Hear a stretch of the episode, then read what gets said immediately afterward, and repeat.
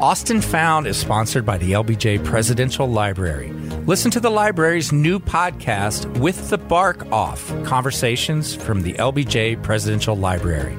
Candid and revealing episodes will be added each week. Subscribe for free in your preferred podcast app.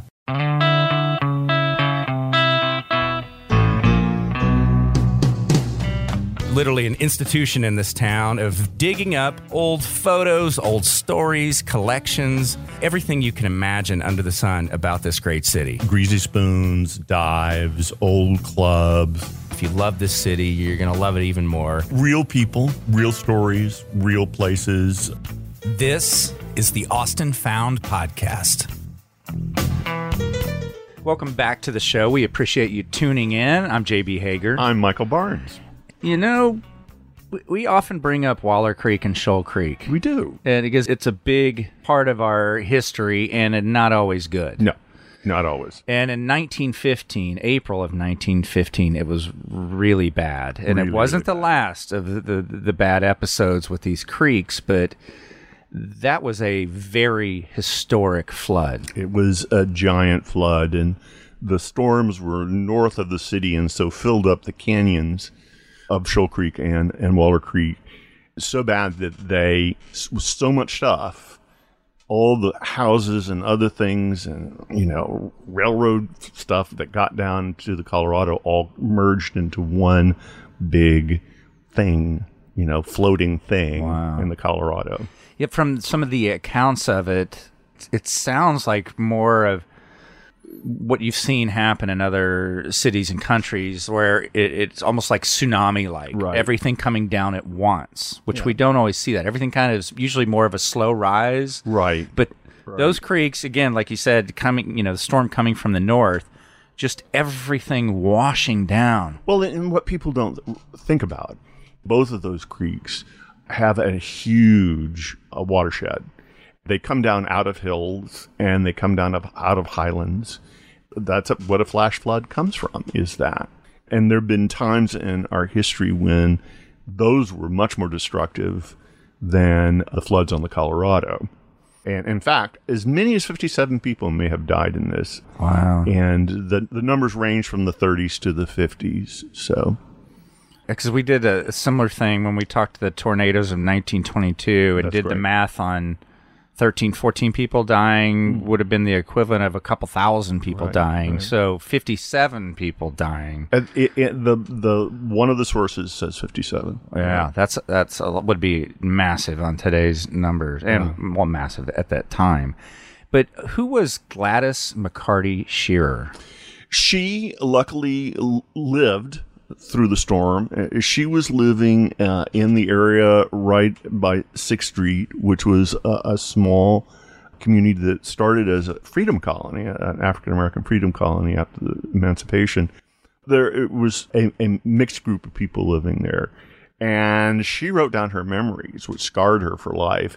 And it was just pandemonium: people yelling, people crying, people praying everything washing by you that you know it was just surreal She described, I mean, homes obviously being washed down, people floating, floating down, by dead people animals, everything. and luckily they got to higher ground and found shelter in a rock house at uh, west sixth and lamar and then permanently settled higher up even than that in old west austin And it was just as bad at Waller Creek, where Oh, absolutely. it hit Sixth Street. That's near Sabine. mm-hmm. near sabine street You know, you forget as you drive through across Sixth Street all the time, uh, heading west, which is the only way you can go. You like you forget that that Waller Creek's right under there. right underneath there But everything kind of started stacking against the bridge. Yeah, all the there's de- an old the uh, 19th century uh, stone bridge there that that was stacking up debris behind it, and a lot of people live right on the creek in both cases, and of course all the creeks around. And you know, I just discovered one of the reasons why that was true and why it was often the really poor people, the African Americans, Latinos, also Anglo's that were very. that was poor. my next question. Who was living along these creeks? Like, it, it, they were people. I'm reading this book right now that talks about freedom colonies, and one of the reasons why the freed slaves would gather informally in those creek beds it was unwanted land. I always thought, you know, they wanted to be near the mm-hmm. water, a water source Like or something. desirable. Yeah. But no, because it floods, it was mm. squatters' rights. They didn't need an, a formal deed to the land. They could just set up camp there on the creeks. Oddly enough, that still exists. Oh, yes. If we want to talk about people experiencing homelessness, creeks are one of the top spots Yeah. where where they gather. Yeah, it's interesting. I think a lot of new Austinites don't know the, the trails that you can go along, especially Shoal Creek. You, I mean, some of it's been wiped out over the years, and they've worked to rebuild it. But you can go from downtown way Oh, north can along go- the trail. You can go practically all the way into Hays County and practically all the way to Williamson County. Wow, And, yeah. uh, when these creeks flooded into the Colorado, Congress Bridge, not as high as it is today, because that bridge was built, the one we have now was built in what, 80? Around there? no, it was this bridge. It was this bridge. It was this bridge. Yeah. Was underwater or cut off. Uh, no, I mean, definitely you wouldn't want to go over it, but uh, it continued to flood over that bridge into the 30s. Wow. And that bridge, it was expanded in the period that you were talking okay. about. Okay. But it, I just did a story on it now. I can't remember when it was built. I think, God, I'm not going to guess. But I, I, what I'm referencing in, in the in the story you wrote, uh, you've written a few in your life, so I'll remind you that 10,000. South Austin, yeah, South Austin got cut off. Always during From this, floods. yeah. Yeah. And it's one of the reasons why it was so slow to develop. I mean, if you couldn't be assured to get to downtown, either by ferry or by pontoon bridge or trestle bridge or uh, truss bridge, you uh, were stuck, basically. Anyway, during big floods, yes. Now, if you have to be trapped on one side, one side or the other, which do you choose, Michael? South Austin, Me too. Me too. Where was Dam Boulevard? Because that's an old name. Yes, that is is now uh, Lake Austin Boulevard. It went to the dam, which was near where Tom Miller Dam is now, and that was the dam that was flooded out and destroyed in 1900, and partially rebuilt multiple times. But the uh, And they're working on it right now, too. they're always working on it right, right? at least the area, if not the dam itself. But the dam was a very important engineering achievement, holding back the Colorado River supposedly, but you know, within a less than a decade, it had washed away. Wow. 11 bodies were found at Dyer's Bend. Right Where would that have been? on a Shoal Creek around a West Fourth Street. If you walk up there, there's a big S in the kind of S-shaped bend in the creek. There it's beautifully landscaped now, and all those people living in the towers around the Seaholm project and all that all have this lovely walkway now. Gentleman Reagan B. Dickard had an account of it, and when he described what was going on, he said he heard gunshots and then the chaos. Mm-hmm. Right. Was that a, an attempt to warn people? Because it, it happened at night too. By the way, right, right. And what he could see from what little light there was, he was up in Old West Austin, where Baylor Street or up there. He could see down into the Shoal Creek Canyon. We're talking about he's probably up there, uh, the other side of Lamar from uh, the tower, and he's up right up area. where uh, people are very familiar with the graffiti park. Oh, that yeah. It would have been up there, right? Up there, he would have Yeah. been somewhere up there, and he could see all the chaos going on, all the way down to the Colorado River. He saw people in houses that just washed by. He saw all kinds of devastation. And then the next morning, he got up and he tried to help, and they found bodies and also a lovely story. One woman who was married to a lawyer and lived on Pearl Street just opened up her bank account and started handing out money to the people who's had lost everything along Waller Creek and Shoal Creek, and he was her chauffeur, I think, that day. Yeah, Pearl Street's uh, West Campus before you hit Lamar. Yeah, she donated fifteen hundred dollars and just started handing it out, like literally just going out and handing it out. Correct? In in money of that era, so that was Yeah, tens of thousands of dollars in our. I our did. I looked it up. Oh, you did? It was just over thirty-eight thousand dollars. The not today's money. That Aren't she was you a in. good reporter? I'm learning. that should have been in the original story. I should have had that in there. And our mayor at the time, trivia here. Let's see how good. A.P. Wooldridge. A.P. uh, Wooldridge. The namesake for Wooldridge Park, and also the man who is somewhat controversial these days because while he was the man, the man who led the charge for a the dam, and, uh, uh, improved school district parks, hygiene, all kinds of things. His efforts also led to uh, segregation and the creation of the Negro District in, in 1928. Uh, he wasn't mayor then. There were things that were good about the City Beautiful movement, which was a way of making cities, you know, more livable. You know, paving.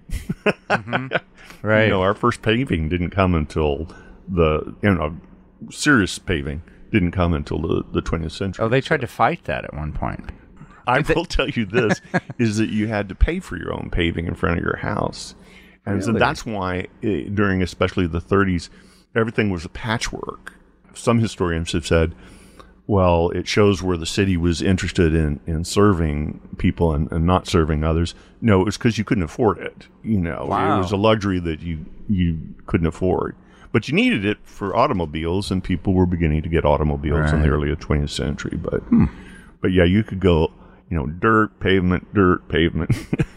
Because of that ding on on Wooldridge's name, have, Mm-hmm. has there been any attempts to like unname that park or anything? no, I mean he did a lot of good for the Okay. city, and that what what has happened. And that is- park, by the way, is off 10th Street near the Capitol, just south yes, it's, it's southwest of the. just to the south of the Travis County Courthouse Yeah. and just to the north of the Austin History Center. But what is happening with that square is it's it's even earlier past is being remembered. It was a place of churches and African American churches, and there's been a lot of good work done in describing an earlier era there before all these buildings were built. Austin Found is brought to you by the LBJ Presidential Library. More info at lbjlibrary.org. Well, and that's not the last of Shoal Creek disasters. It wasn't that long ago, really, unless you're listening to this and you're 12 years old. This will sound 1981. Right, the Memorial Day flood. Yeah. really, really bad. and on Shoal Creek, yeah. They tried to put in all these improvements on both creeks, and they all washed away in these big floods. And so more people died. You know, Whole Foods went underwater. That was the original Whole Foods location right, there, and Louis Shanks was there. That's where you see the tavern still today. That was underwater. yeah, and well, when you think about it, it comes down out of the creek comes down out of a rather narrow canyon with a grade, and then all of a sudden it, you know, there's a floodplain, and so it just spreads out, mm-hmm. and so people who don't know our creeks are always surprised by that. That all of a sudden they're underwater. You know, Right. basically, I just don't leave the house if we've got you know a major, major storm and flood warnings because it could be the bridge over our over the East Bouldin Creek on our block. Mm-hmm. One of those big floods washed across it too. Oh wow! You know, Wow. I uh, owned a home off uh, Shoal Creek, which is such a desirable street, so beautiful. and I love it. I, I still wish I had stayed there. It was a beautiful house, big backyard. But I remember, and they had done a lot of improvements before I owned it on on the creek flow. Right.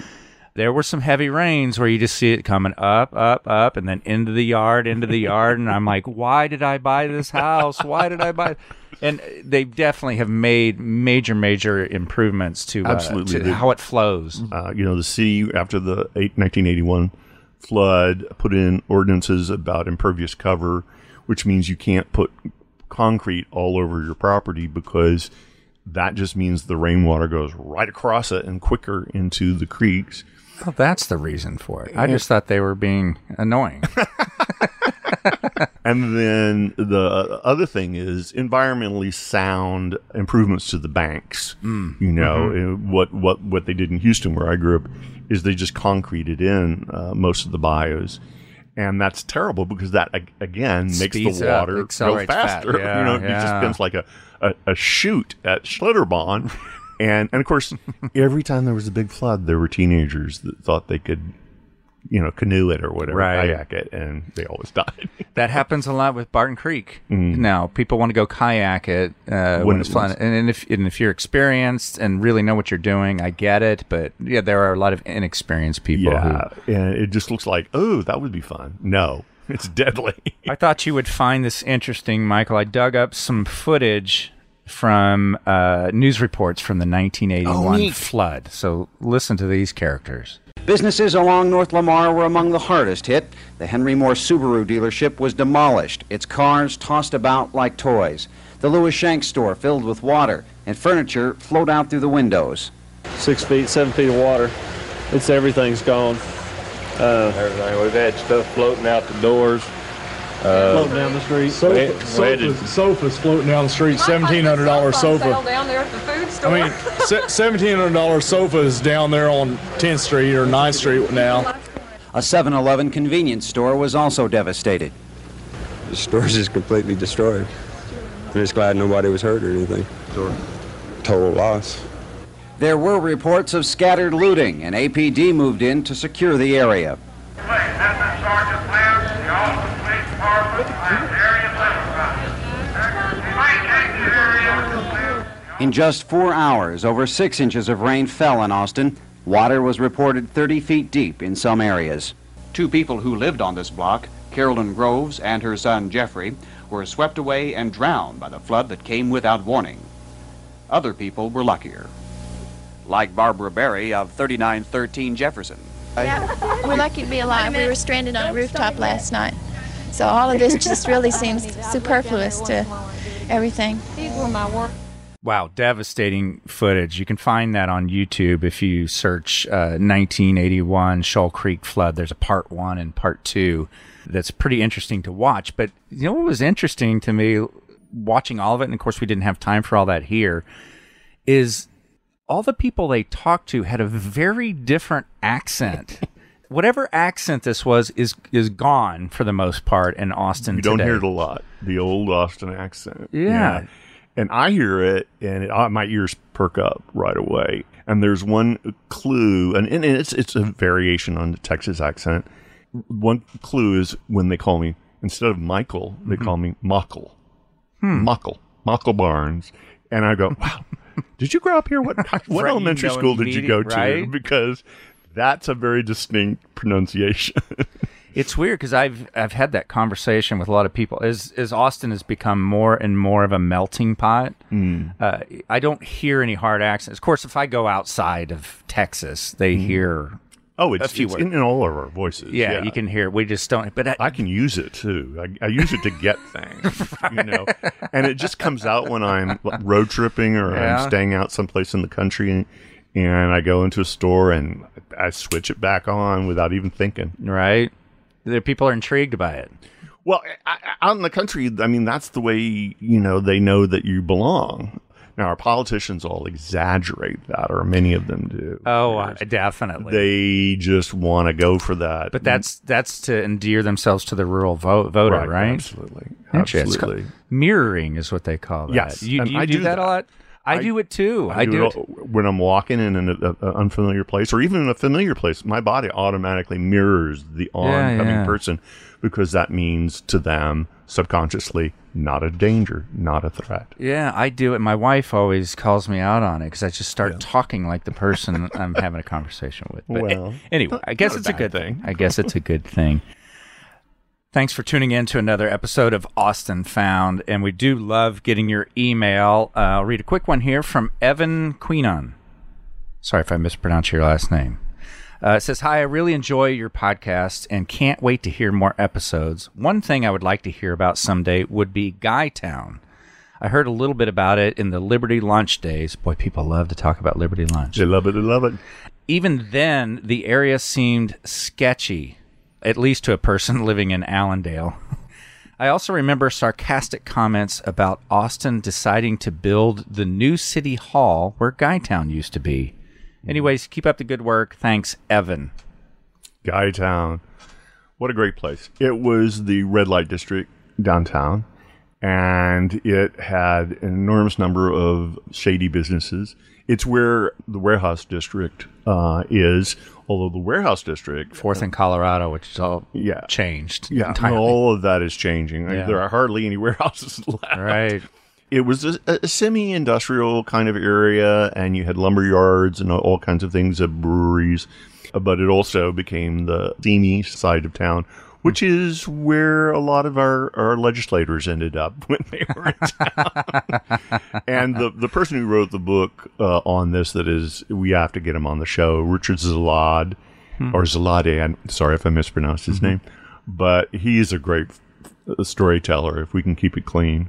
I don't recall it being a red light district, but I do remember that being South Congress. I'm old enough That was a later red light. That was a later red light district, but by the time I was going down into the warehouse district, it- Mhm. yeah, it was cool pubs and lots of parking. Lots of free parking. and all you know everything was built in with the you know you walk up and down the loading docks like you still do Mm-hmm. on Fourth Street, right? You kind of go up and down and right, uh, right. pretty cool. And, And- and not many of those warehouses. in a lot of left. American cities, the place that was kind of like the port or the industrial area, uh, if it was made of brick, were, were rediscovered in the late 20th century as places to put cool, quaint businesses. In almost any city you go to, you're going to find that. That was what the warehouse district became, and that, of course, is changing again. Well, we welcome your comments again. Thanks, Evan. Please send those to us at M Barnes, B A R N E S, at statesman.com. or J Hager, H A G E R, at statesman.com.